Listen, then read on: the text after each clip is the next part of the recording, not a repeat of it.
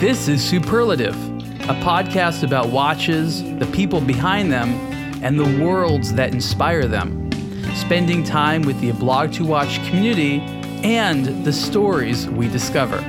Let's get started. Hi, everyone. This is Ariel Adams with the Superlative Podcast. And today, my guest is Mr. Pierre Yves Donze. He is a professor of business history in Osaka. Pierre Yves, hello. Uh, hello, Ariel.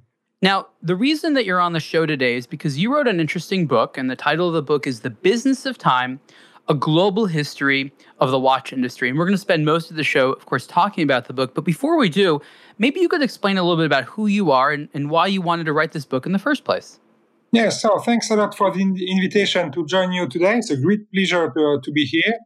So uh, I'm uh, basically I'm a historian, a historian trained, born and trained in Switzerland. Uh, I made my studies at the University of Neuchâtel, uh, close to the watch industry, and I had a lot of interest for this industry during my studies.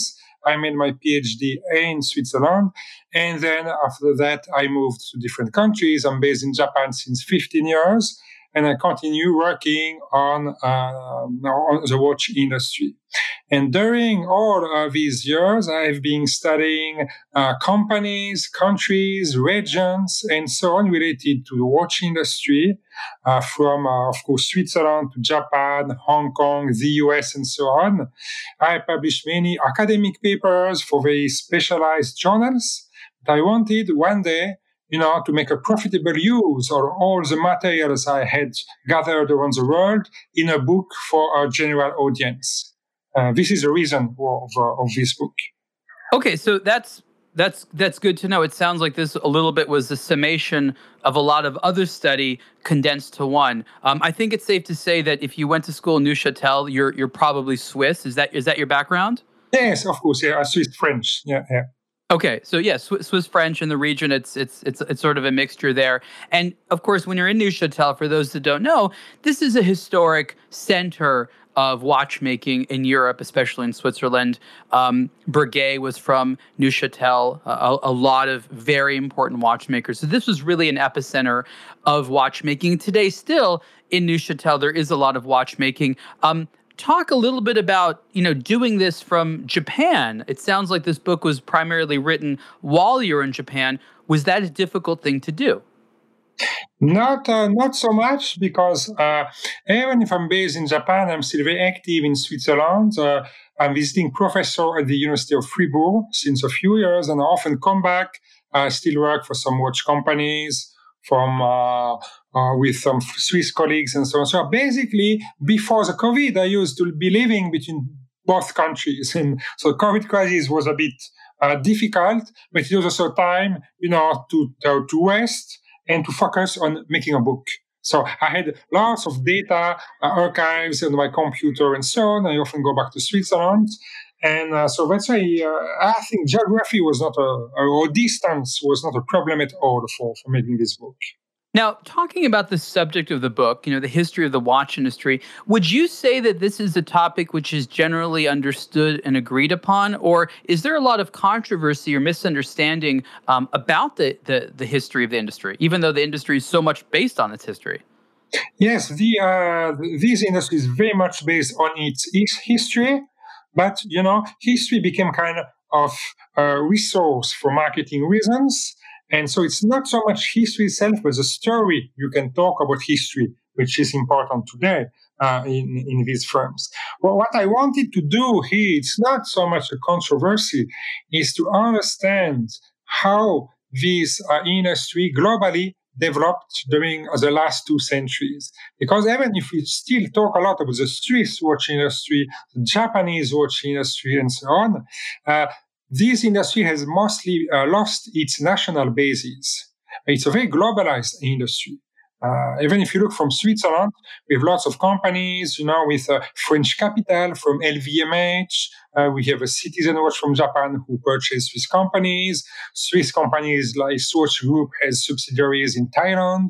And so it's, even if, we, if the narratives focus on the national territories, this industry is mostly based on global uh, organizations. And I wanted to, uh, to understand how this shift occurred from nation from national basis to, uh, to global basis.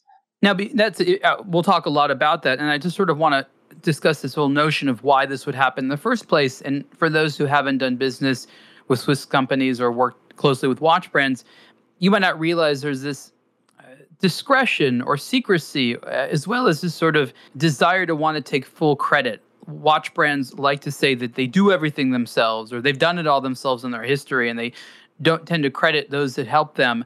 Why is that? Why is the culture so focused on saying we and we alone did it? Yeah, because it, it gives a legitimacy to brands to embody luxury uh, watchmaking, uh, which means making uh, everything ourselves like artisans from in a long-term perspective. So it's really something new. I would say that before the 1990s, watch companies didn't, you know, emphasize so much this fact. Uh, because everybody knew the suppliers, uh, uh, what is ETA today, supply movements, and so on. But the shift to luxury in the 90s and uh, comeback of mechanical watchmaking in the same context makes it necessary to stress that we are uh, you know, we are the, the result of a long uh, artisan tradition and we still continue it. So it's part of the storytelling of the industry. So that's why it's important to have in-house movements and so on uh, for marketing reasons, especially not, not so much for industrial reasons to emphasize this message. So I guess what you're trying to say is having ownership of the process, i.e., legitimacy from a marketing and the sales perspective is better for business than saying that you do it with a lot of others and that it's a a, a true collaborative industry. Is, is is that I guess the implication? Yes, this is exactly that. This is this is very important, especially for the movements.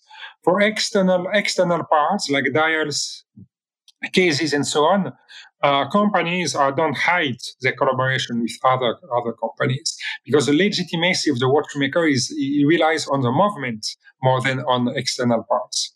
Now, I, think part of the subtext of the book, as well as this conversation, is that that's not really how most watch brands operate. There's a lot of suppliers and other types of companies that they work with, and talent and, and various contractors to get things done. And that the reality is that there's a complicated ecosystem, even if that doesn't correspond to the marketing language, right? Yes, this is exactly what I, I try to demonstrate who is this information most useful to? Who, knowing this information, can make the best use out of it? Is it people in the watch industry? Is it collectors? Is it consumers? Is it investors? I agree with you. This is a big topic, but sometimes I wonder who is who, for who is this information the most valuable? You know what I mean? Yeah, yeah, I, know exactly. I think it's definitely not managers of watch companies because they know that already is is a daily practice of business. this is annoying.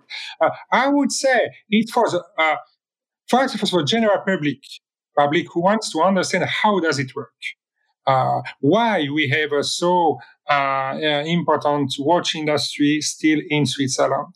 Uh, if you want to understand it beyond the narrative of the brands, to, to understand the, the, the reality of this industry. So it includes uh, journalists, collectors, and uh, and investors also for, for different reasons. I, I often talk to, to investors because they really want to know how this industry works before investing in, in some uh, on another company. Uh, so I don't have a specific uh, target. It's really uh, to people who want to understand the industry as it works. Now, is there a desire at all? And I'm not saying there is. I'm a bit of an activist, and I've been you know, on a bit of a, a, soapbox, as they say, for many years, because I want certain changes for the industry to happen, which I think are in its best interest. You know, early on, I've advocated for embracing the internet and digital marketing, which they did eventually, and of course, embracing listening to the consumer and working with the enthusiasts, which which they have. And I think another big thing that I focused on is keeping the watch industry honest.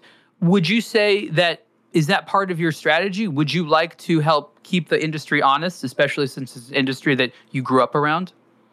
Yeah, but I would say I don't have a so uh, direct uh, objective with this book. You know, I'm a scholar, and uh, I uh, my, my, all my work as a researcher was to understand first for myself. Maybe also because I come from this region, and all my research really at first was for myself to understand how it works. and I want to, to understand it. And once I understood, I want to transmit this knowledge. Uh, of course, uh, but I'm not sure. Um, I, I, you know, I'm not sure I have a so big impact on, on which uh, companies and businessmen to keep them honest and so on. I think uh, the power of a big narrative is very much more important than a book by a historian. But it's that makes sense. Yeah, uh, yeah. Because they have so much money to invest uh, in China and other parts of the world to uh, to transmit a so beautiful message and story. Uh, but it's just uh, you know understanding how it works. I think it's very important, and maybe a collectioners who takes time to look for specific information, to, gather knowledge, and so on, may have more interest than uh, a manager of a company who would say, uh, "Okay, from now on, I will be honest," and and so on. Well, I mean, it's it's.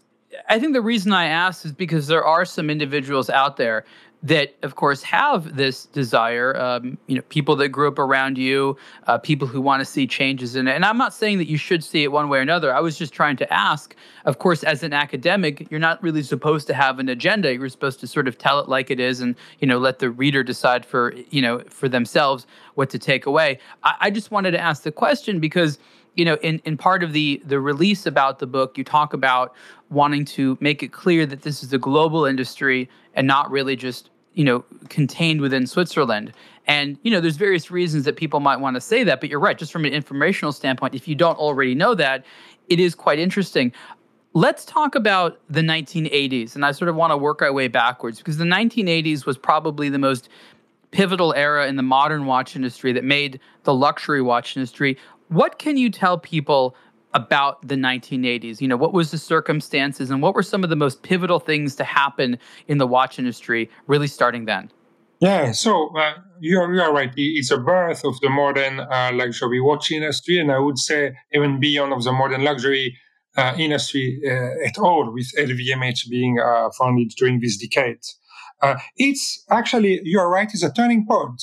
And most often this turning point is seen as a result of a technological change. You know, with the quartz watch, which changed completely the rules of the game. So it's true that uh, quartz uh, had a very important impact, but it's just a part of the story.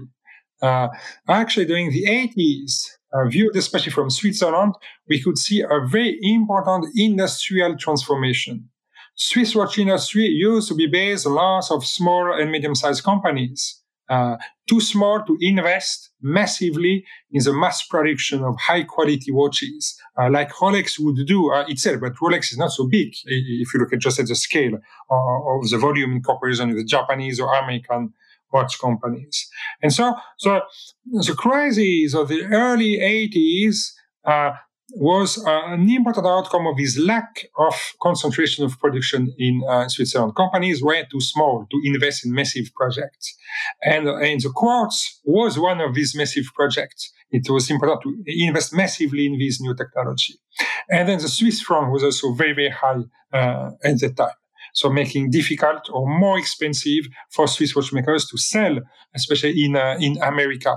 It was uh, the, the drama of uh, Heuer, um, but, but this is a detail. And what happened in the 80s is this transformation, uh, industrial transformation, the formation of Swatch Group, which uh, invested massively in transforming, in transforming uh, the production basis of the industry with ETA. You know, it's concentrating all production in one single huge subsidiary. So during the 80s, for example, Longines and Omega, which belonged to a Swatch Group, stopped making uh, in-house R&D and production, and they start to rely on ETA. So it was very important, this rationalization. And is at the same time, we have what I call lots of luxury startup in Switzerland. The most famous being Blancpain. Uh, Blancpain was uh, created by uh, Biver and Piguet in 1982 or 83. But there's a very small new project with the idea to give uh, a second birth to the Swiss mechanical watch as a luxury product. But it was very, very small. And at the same time, also the, during this decade, also established all luxury companies like Patek Philippe, who uh, tended to shift to new technology, electronics in the 70s, came back to mechanical watches step by step. So we have uh, uh, really uh, at the same time in Switzerland two major trends: the big industrial group, uh, Swatch, and around it lots of small uh, new uh, kinds of luxury startups. And these two worlds will meet each other during the 90s when Swatch purchased a Blancpain and showed with Omega how you can transform a watch industry in a luxury industry. Right. So let's let's unpack that a little bit. That was an excellent summation. Thank you. I mean, you you obviously know your stuff. And I think what's what, what I'm hearing out of this is that there's a, a little bit of a misunderstanding that the emergence of the quartz movement, you know, really just sort of destroyed the Swiss watch industry. And what I'm hearing is that while that did have a major effect, it was the inability for these relatively small companies to do the investments necessary to compete on a global level and the emergence of the Swatch Group and some of the other sort of mega luxury groups finally created the ability to invest on a large industrial level, whereas before that, for whatever reason, that wasn't possible. Exactly. So uh, uh I think one of the main uh, result of my book is to show that the global watch industry, not only in Switzerland, globally, uh, is driven by the rise, the gradual rise of big business, large corporations. Uh, since the late 19th century until today. So it's a very general uh, trend, and step by step, big companies became larger and larger, more and more powerful. So for Swiss uh, watch industry, it was also important to follow this trend, and it happened with Swatch Group and other uh, luxury groups from France and, and so on. I want to talk about the differences between a group like Swatch Group and LVMH. These are both rare European mega companies. They are based in different places, one in Switzerland, one in France. Um, but they both are very, very heavily invested in, in the watch industry. The Swatch Group almost entirely invested in the watch industry. And then we also have Richemont. What is different about these companies, right? Because yes, they're all large, uh, you know, corporate groups that in, invest in, in watchmaking, but they're all very, very different. Would you have any ability to sort of explain some of the main differences, or at least explain from a personality standpoint why they're different? And why are they different? Why are they not more similar, even though they're all competing in the same space?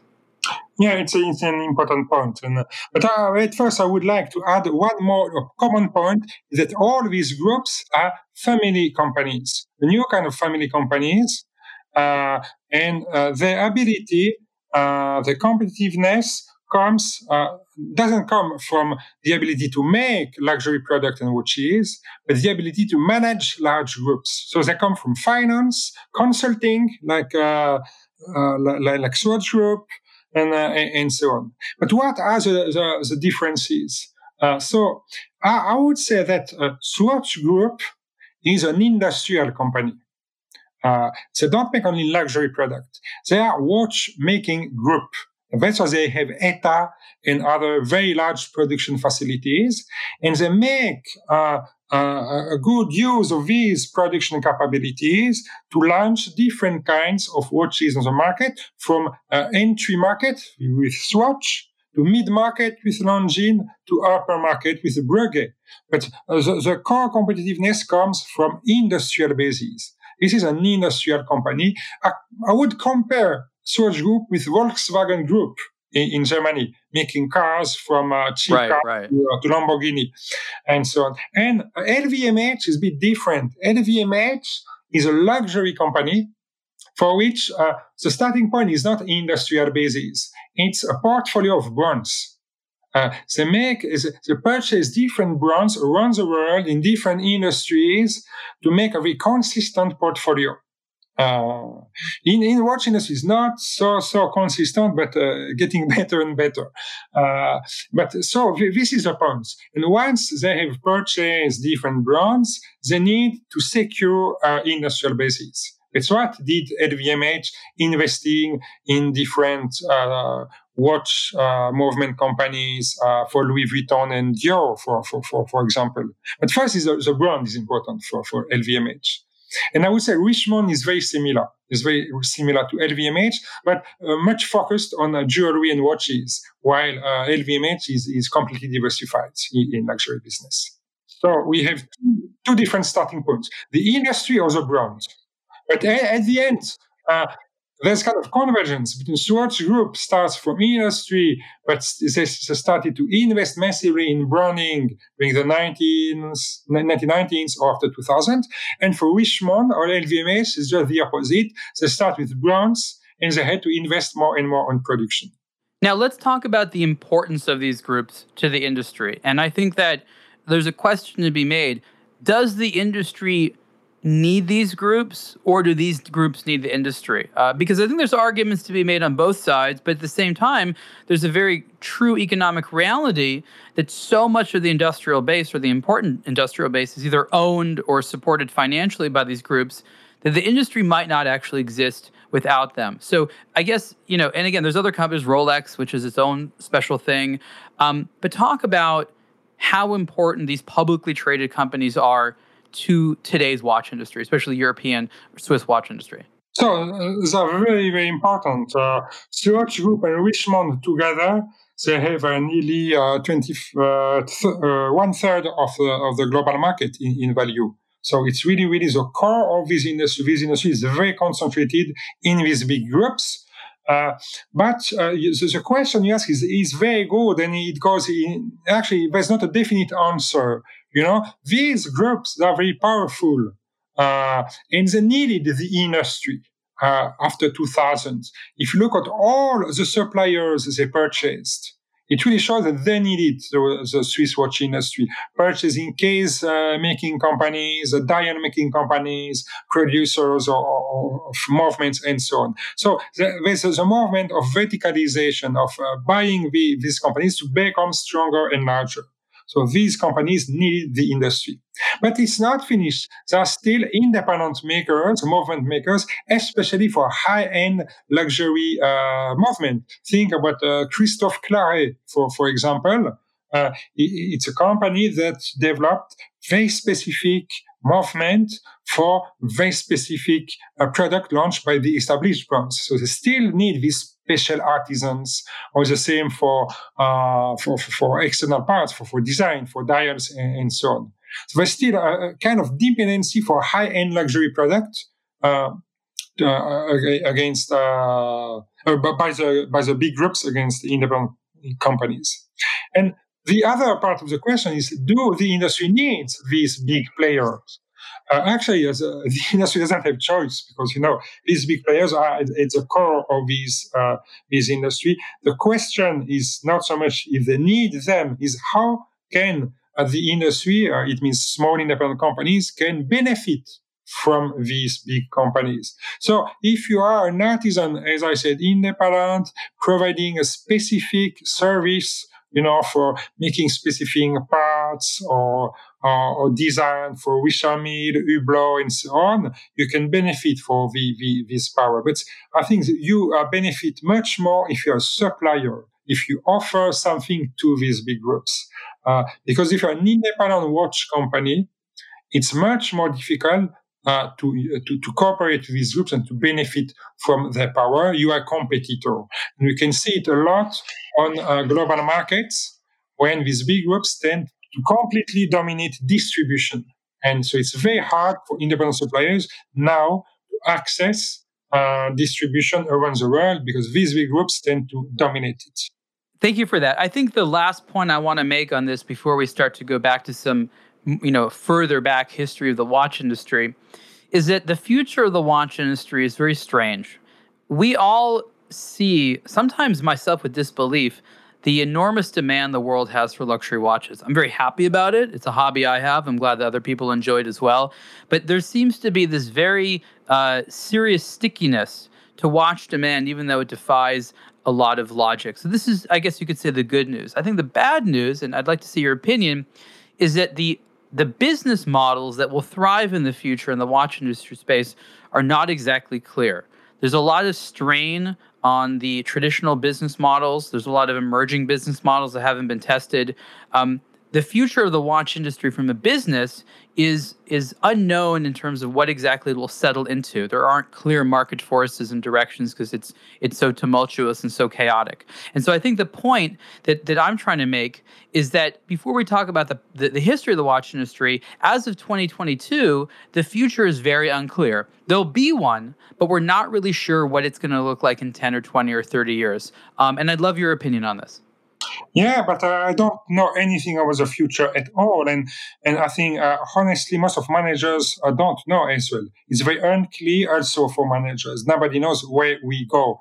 We have, you know, the impact of smartwatches and the Apple Watch on the uh, entry uh, mid segment, and nobody really knows what, what will be the, the future in this part of, of the market. It's really completely unclear to anyone. And for, for the luxury uh, segment, where the, nearly the whole Swiss watch industry uh, we focused, uh, it's also uh, very difficult to understand until when this business model will work. You know, it's based on lots of factors. It's not only uh, it's not only people who like watches and collection watches that purchase it. Face uh, lots of uncertainty in terms of uh, the sustainability, the social sustainability of this business model, which is based on most of social inequality. Uh, as long as there's a, a, growing social inequalities, income inequalities in the world, uh, it's good for the Swiss watch uh, watch industry. Uh, but but it will also so much on China. What will be the future on, on, this market? If you think about uh, growing uh, nationalism and new uh, Chinese consumers who tend to purchase more and more Chinese products in, in, in a luxury fashion, for example, maybe not in watches yet, but it's very hard to, to understand how these new generations uh, will, uh, will think about watches, which is an unnecessary accessory. So why investing in, in buying a Swiss watches? Uh, really, I, I agree completely with you. It's unclear and I have really no idea at all. And I think nobody has honestly any idea about this future. So, so let's go back to the past, talking a little bit about the time before the watch industry was reliant on wealth inequality, um, and going back to when this was uh, an, a very exciting and very uh, contemporary gadget uh, that people wanted because it allowed you to tell the tell the time and related things. Let's start with maybe what you would consider as the birth of the Swiss watch industry. Uh, sort of what what happened in the world, what was going on, and sort of what years did the really the Swiss watch industry start uh, from from from your perspective? So we don't have a really uh, starting point, a clear starting point, because there was no documents for this time. But it's uh, early 17th century in uh, in Geneva, uh, starting. But it, it was a, a very small industry and there are different um, different factors that explain that. At that time, uh, it was uh, the UK, especially London, that dominated the, the global market. And uh, we, but we could see also some watch artisans in large European cities, in Paris, uh, for example, uh, uh, in few German cities. Why? Because watchmakers were making and selling the product as artisans by themselves. They were close to the market. The market was uh, the markets were in uh, in big cities, and so Geneva started in this context. But it's a bit different for Paris or London when you have a local uh, big aristocracy. In London, uh, Geneva is a small city. So this watch industry in uh, Geneva started mostly as an export product. And this is very important for uh, to understand the Swiss watch industry, while all competitors were domestically focused. The Swiss watchmakers were for the, for the beginning, from the beginning focused on foreign markets. And in Geneva, it means first, especially London, because it was the largest uh, market. And it remains that way today. ah, sorry. right? It like the Swiss watch industry remains that way today. Starting in 1650 or whatever, to 2022, it remains a market for, for foreign consumption. Exactly, exactly, because the country is small. So when you're a small country, and we, even Swiss people have, have forgotten it today, but until the late 19th century, Switzerland was a very poor country with uh, lots of people uh, leaving the country. So the market was very small, and it was a way to survive. The only way to survive was to go outside of the country to find markets, to find consumers, and the point is to adapt to this demand. And this is why uh, Swiss merchants or Swiss uh, watchmakers were so good at finding uh, consumers because they adapted to uh, local demands to be able to, uh, to sell something. I remember stories, for example, of brands like Jaquet Droz, where they would tell stories about how the original Jaquet Droz would travel very far to the east. Uh, many of his generation would go to, you know, China, all the way there to, to get orders. They would return to Switzerland. Uh, the artisans would spend, I don't know, a year or two years, whatever, making them. And then at some point, they'd go back uh, east to the customer. And this was a common thing even from the start. So it's interesting to me that this focus on the East and China um, today is something that actually was part of the origination of the Swiss watch industry. W- would you say that that's accurate?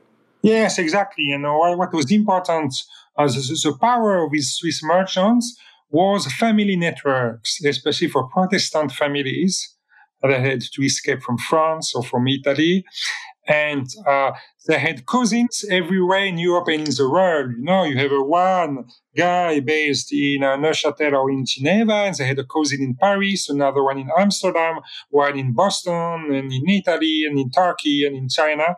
And it was a, a very large family networks, which uh, makes it, you know, a simpler for information to uh, to move around the world. Now, let's talk about it being sort of seen as the Swiss watch industry because today Swiss made is sort of a trademarked concept. There's regulations behind it. It's it's a it's a marketing phrase. When, in from your research, did people start to sort of proudly say Swiss made? Uh, because a lot of the times, you know, the the watch itself had the name of someone other than the person that made the movement. It was the jeweler. It was someone else. Um, you know, Piaget, for example, which is you know major luxury brand, uh, they spent the first nearly 50 years of their existence only making movements and never having a name on a dial. So when was there sort of this advocacy of we are Swiss, we are proud that that means something? When did that start? So um, it's difficult to find the exact uh, moment, but I would say it's during the last third of the 20th century, of the 19th century, sorry. And uh, I think the shock of Philadelphia, exhibition in 1876 was important when Swiss watchmakers uh, understood that American can, Waltham and Elgin can make good watches for cheaper price. There's a need to react against that. And one of the reactions was to start uh, a joint promotion around the world. Uh, it, it, was very important to, to organize the presence of different uh, Swiss watchmakers together in these world exhibitions. And there was an organization which was organized this year, in 1876, to, to go to Philadelphia uh, precisely. And it's the origin of today's Feder- Swiss Federation of the Watch Industry uh, really organizing the presence abroad. So it was not a directly Swiss made or made in Switzerland. It's just uh, to present ourselves together and they started in Switzerland to select watches and watchmakers, uh, only to send abroad a good product to, uh, to, to give a good image of the Swiss watch. So let's let's talk about you know the situation before this American challenge is sort of you refer to it in, in, in your book. And I think this is an important thing to talk about. Not a lot of people know about this, about uh, the sort of Swiss versus America situation, and and later, of course, uh, Japan. But what what is the situation up until this point? Um, was Switzerland the best in the world? Did it matter? You know, what was why did they have the reaction they did to sort of the American challenge? And then I'd love to hear about the American challenge. Yeah. So in the mid 19th century, Switzerland had established as the number one watchmaking nation in the world against the, the UK. So they had a complete, uh, they had no competitors because of uh, the, the, what, what I explained uh, previously, the ability to adapt to local demands everywhere. And so due to the system called établissage, you know, this putting out system in Switzerland with uh, lots of levels of outsourcing to, to people working in countryside and so on, using cheap labor in Switzerland. Because Switzerland was a poor country. So cheap labor and uh, global adaptation to markets was a key points and was no competitors. But was no factories, factory system in Switzerland because labor was too cheap. Uh, the, the, cheap uh, wages made uh, not necessary to invest in machinery. It was the opposite in the US in mid 19th century, where wages were high, were too expensive. So to save uh, wages, uh, businessmen in America invested in technology, in machinery, factory system, and so on. It's not only in watch industries, in all our industries in the US. And so they started to mass produce watches. And but uh, but uh, in the mid 19th century, uh, American watch companies didn't export so much, so they were focused on the domestic market. But it was the largest market of the world, and Swiss watchmakers relied so much on the American market that if they start uh, falling in this market, is a big, big problem. And and uh, that's what happened in in the early 1970s. The Swiss export of watches to the US uh, started to decline dramatically. And uh, so a reaction was necessary. Have you visited the gift store for watch lovers? It's called the Blog to Watch store, and we carry art, apparel, and accessories for today's timepiece enthusiasts. You can buy your wristwatches elsewhere, but at the Blog to Watch store, you can celebrate your watch collecting hobby with high quality original products. The Blog to Watch store features a line of t shirts inspired by iconic timepieces and designed by the collecting experts at A Blog to Watch. We also carry some incredible art that will grate on your walls, letting everyone know about your watch collecting enthusiasm. The bespoke yet affordable products which the Blog to Watch store carries have been designed and curated by the Blog to Watch editorial team. We ship internationally and right now are offering free global FedEx priority shipping on every shirt and watch pouch. We add new products all the time, so be sure to check out store.ablogtowatch.com. That's store.ablogtowatch.com. So you said the 1870s, Americans start, stopped buying as many Swiss watches. Uh, yes, yes, exactly. Uh, you know, and then and then the Swiss were like, "What's up? We want to know what's going on." And then they went to America and they found out. Yes, yeah, they sent kind of initial spies. Uh, one of the most famous was Jacques David, the chief uh, uh, engineer of Longines, went to America, to Philadelphia, who visited Waltham Watch Company and other, uh, other companies who observed which machinery, how they worked. And when he was back to Switzerland, he published a very famous report uh, trying to wake up all of the industry, tell them we must do something. We must uh, to factory system, otherwise we are finished. So what you said industrial spy, like are you saying as a, as a joke or was he literally hired to go and spy? No, it's just half a joke, you know. Industrial spies. maybe industrial industrial spy is is a bad a bad uh, t- terminology. But if I say the economic intelligence, it, it looks uh, finer. But well, I mean, what one imagines him, you know, disguising himself in like a, a, a Waltham uniform and going inside undercover, or or alternatively, you know, taking a public tour and just you know looking like a tourist. I'm just, it's kind of interesting to think what what levels uh, you know would have been gone to to figure out what are they doing. Today we know that watch brands jealously guard secrets. I've been to plenty of manufacturers uh, in asia as well as in in switzerland uh, that you know they don't want you to take pictures they don't want you to see the arrangements of things or the names of machines like this still goes on today. Uh, but Waltham Watch at the time, which was uh, the world's largest company, they were proud of their technology and they showed it to lots of visitors. So it was possible oh, to to uh, the to the work uh, floor. So, and- so let me guess what happened. Mr. David goes back to Switzerland, has all this fantastic information about how the Americans are doing better and how the Swiss can learn. And it, I'm sure the Swiss were just like, no, we're doing great. Uh, th- we, we do it better. Uh, the Americans don't know what they're doing. That was probably their initial response, right? Exactly. That's why his report was never published because he gave conferences around, uh, around the country in Switzerland. Uh, there's lots of opposition uh, by small companies, you know, small watchmakers. Uh, they were against that because it means the end of the small family companies. They don't have enough money to invest in new technology, so they will lose their companies. We're strongly against that. Workers were also against that. We are independent worker at home. Uh, we are not going to, to become a factory worker and so on. So a complete opposition, especially in old watchmaking regions like Geneva or Le Locle, where there were lots of artisans with a lot of pride for the uh, handcraft work. And did it take at least 10 years for the Swiss watch industry to do something about it?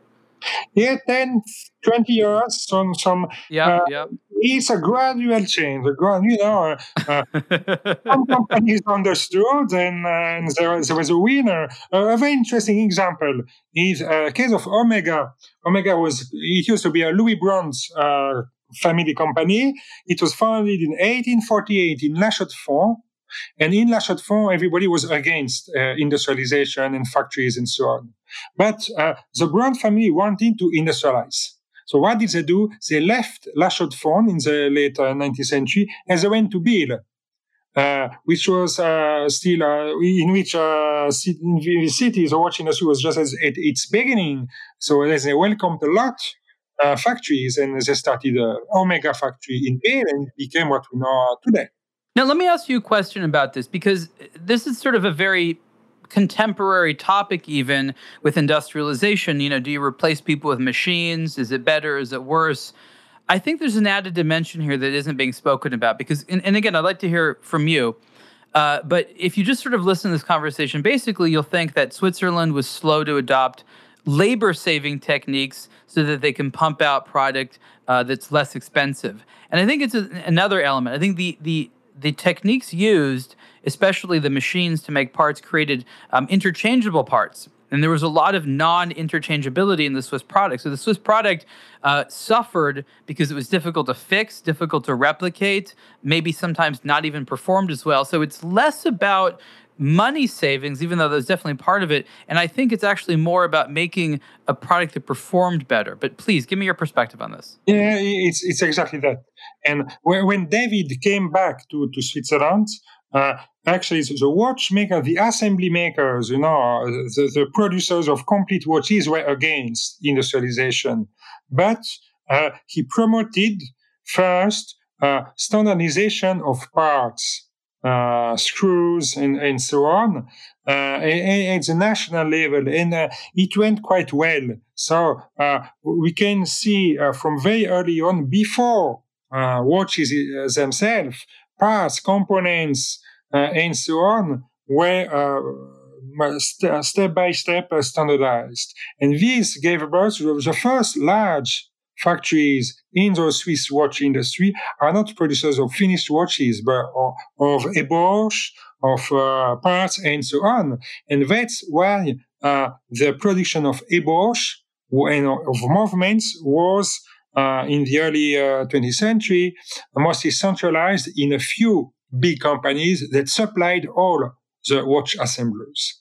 So it's a twofold organization standardization for uh, components and lack of standardization for finished watches.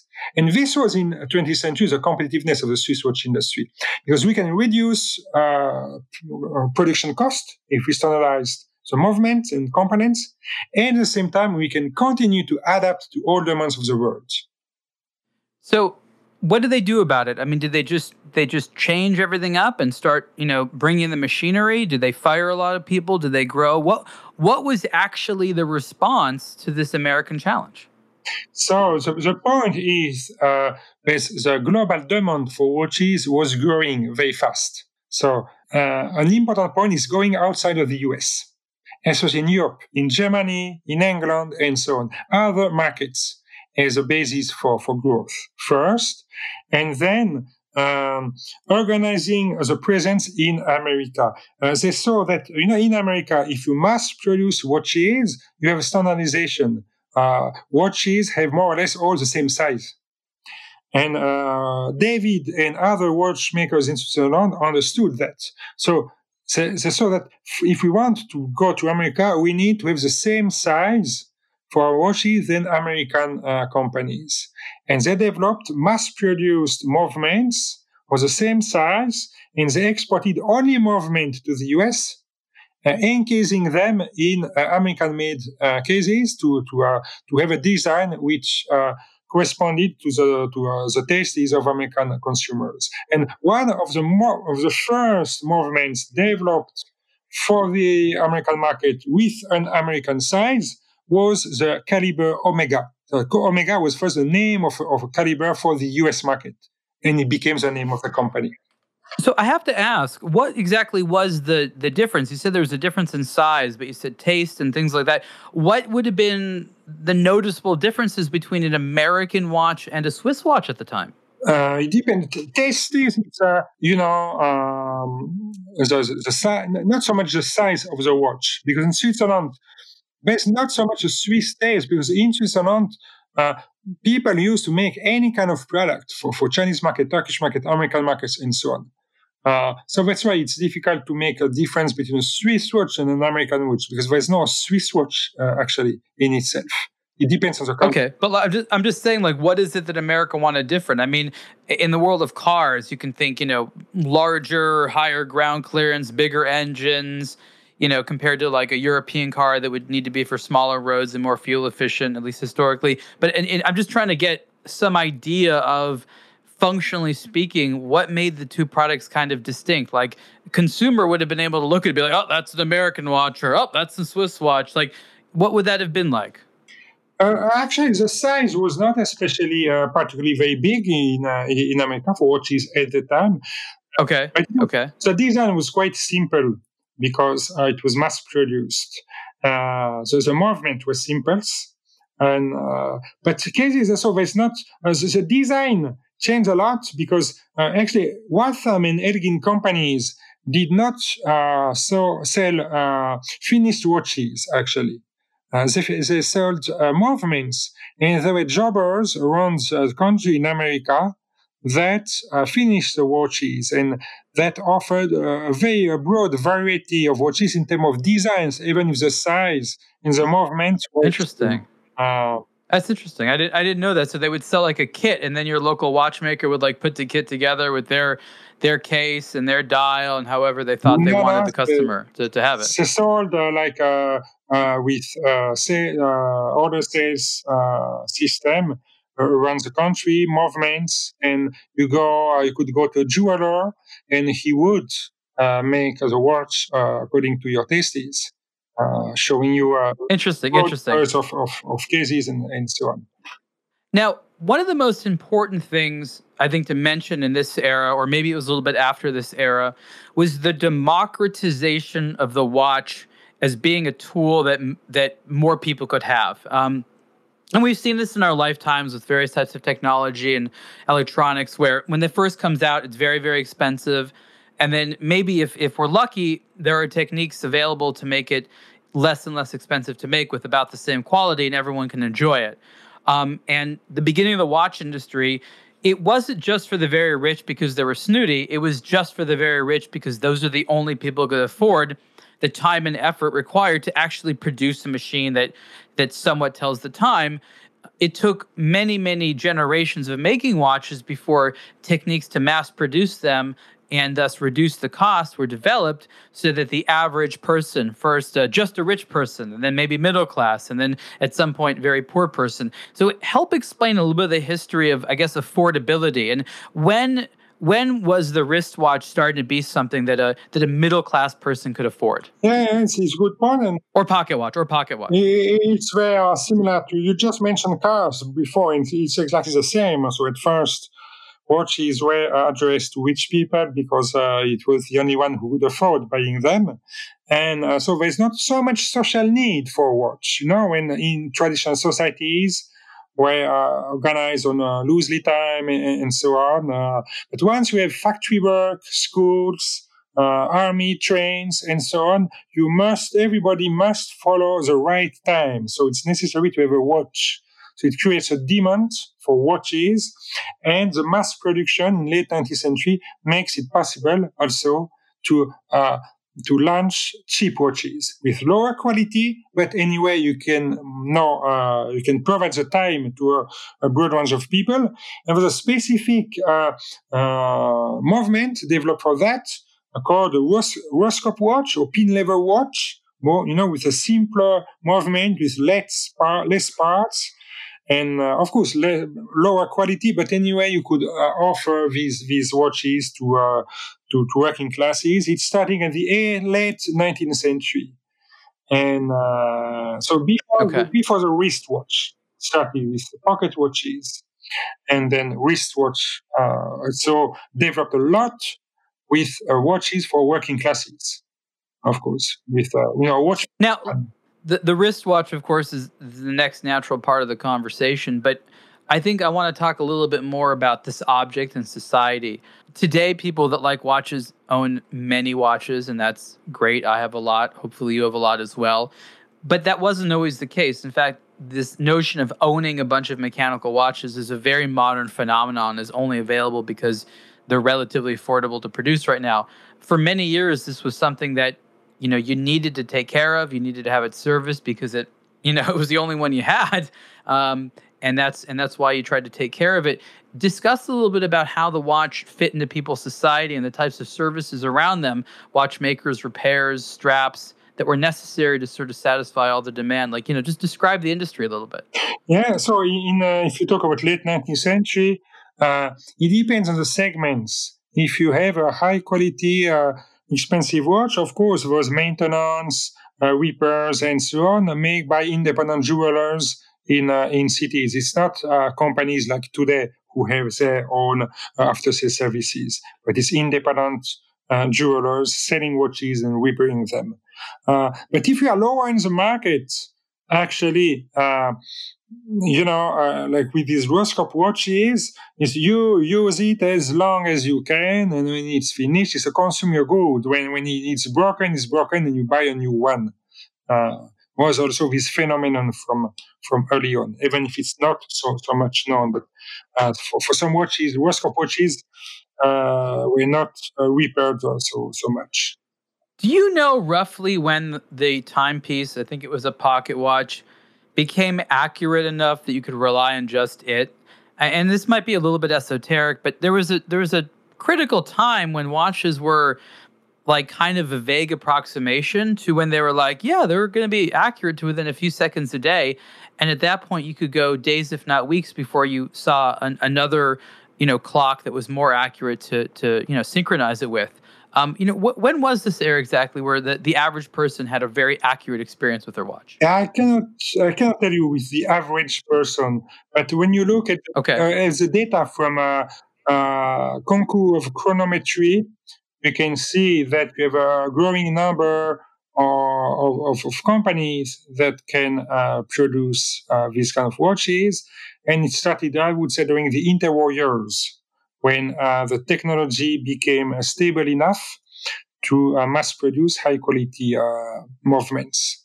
The interwar years, like between World War One and Two. Yeah. I mean, there's so many wars. Yes, exactly. During the 20s and 30s, with a shift with okay. what uh, the companies invested a lot in making uh, more precise watches and with more sustainable watches, now having art- artificial uh, jewels developing um, uh, the, the, automatic watch, developing anti-shock uh, components, and so on. So it will, uh, or um, yes, this, this have goods to, to have a more stronger movements, especially need for wristwatches because have more shocks and more uh, external uh, pressures on uh, on wristwatch than a pocket watch.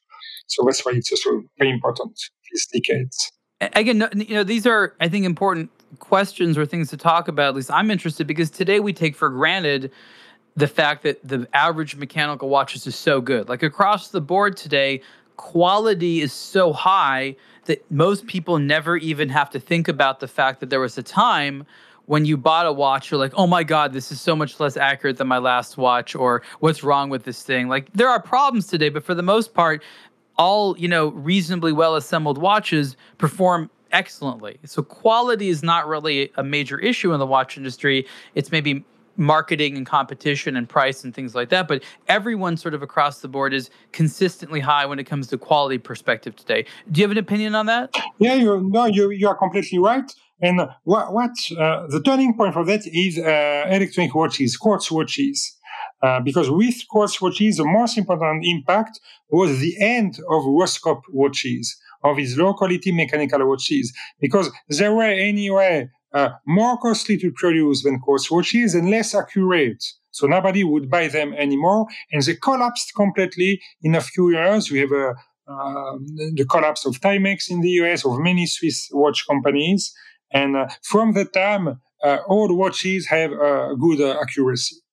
So I think the point in the conversation now, we only have a few minutes left, and uh, again, there's so many things we could talk about. Is the the wristwatch?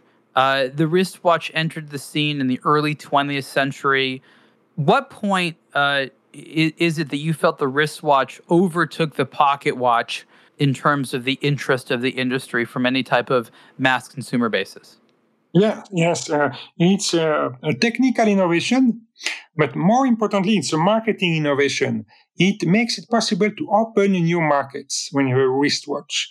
So also uh, in the industry, uh, it's always uh, there's lots of uh, controversies about who invented the wristwatch, but yeah, for me it's not so interesting. When it, what is interesting is the shift when the industry shifted from pocket watches to wristwatches, and it happened in the twenties the shift happened in, okay, the, 20s. And so it leads, it led, as I said, to some technical issues.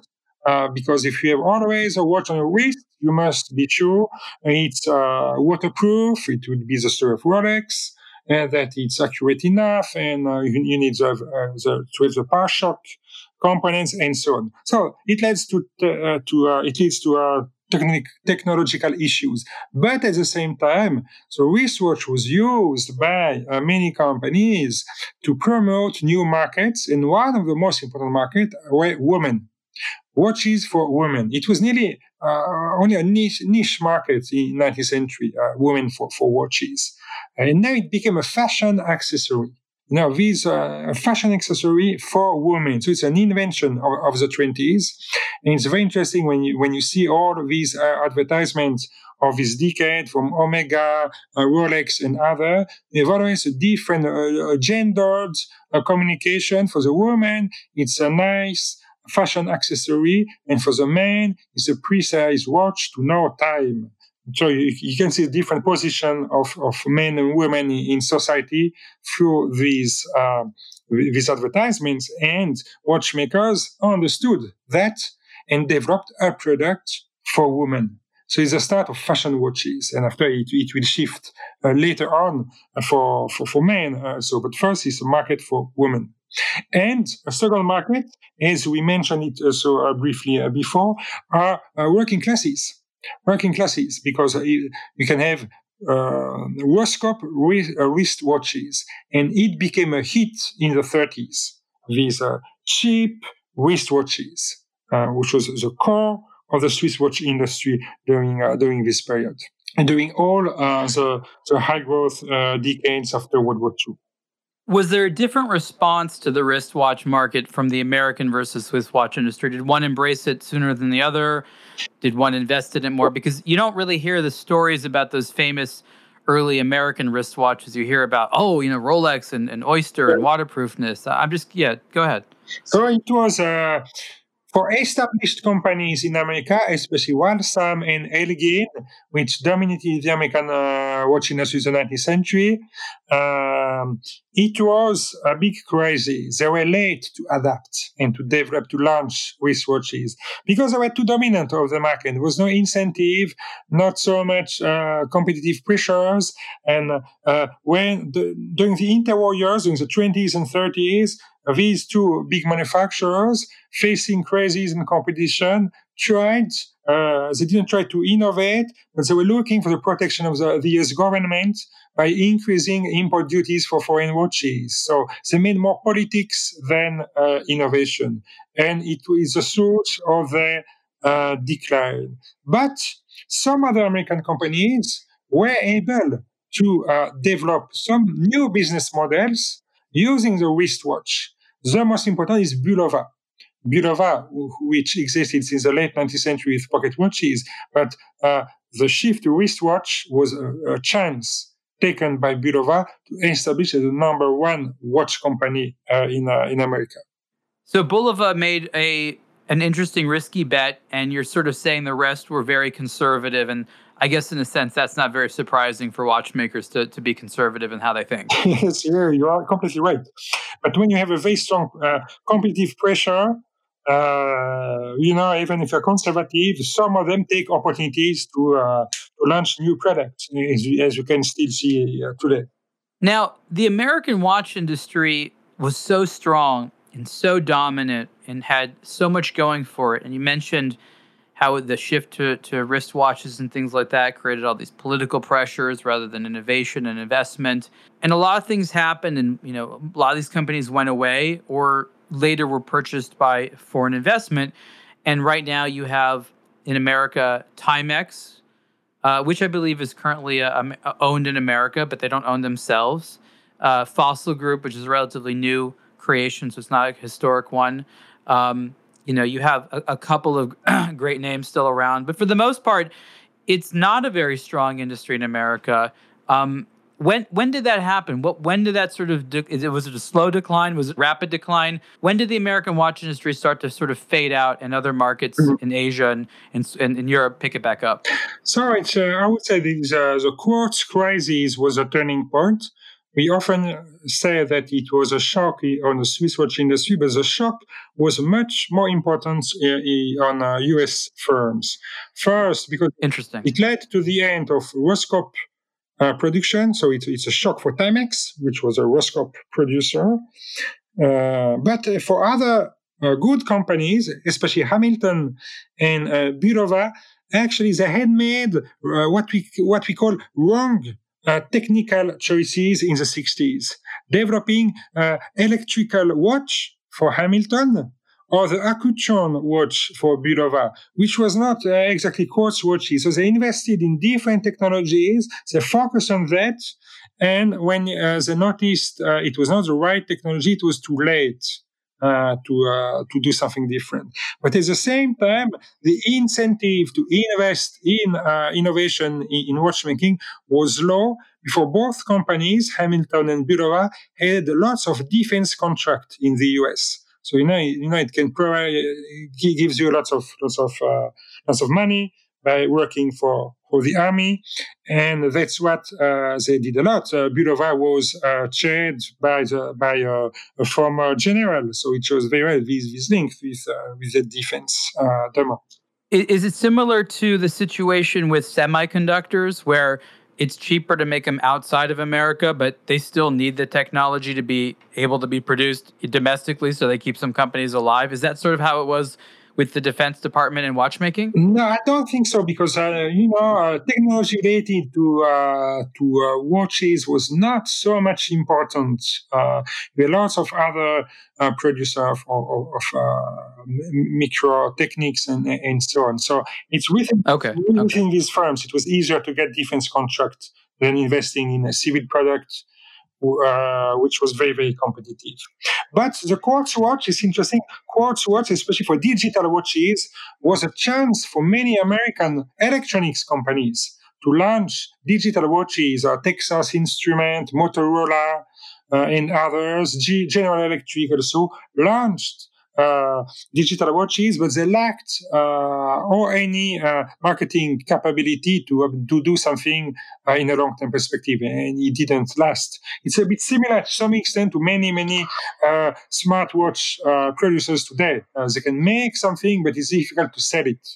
Right, right. Well, this is this has been such a fantastic conversation. We've gone a few minutes over, but I'm I'm hope I hope you can tell this is a topic I'm I'm also very interested in. So it was so good to talk about this.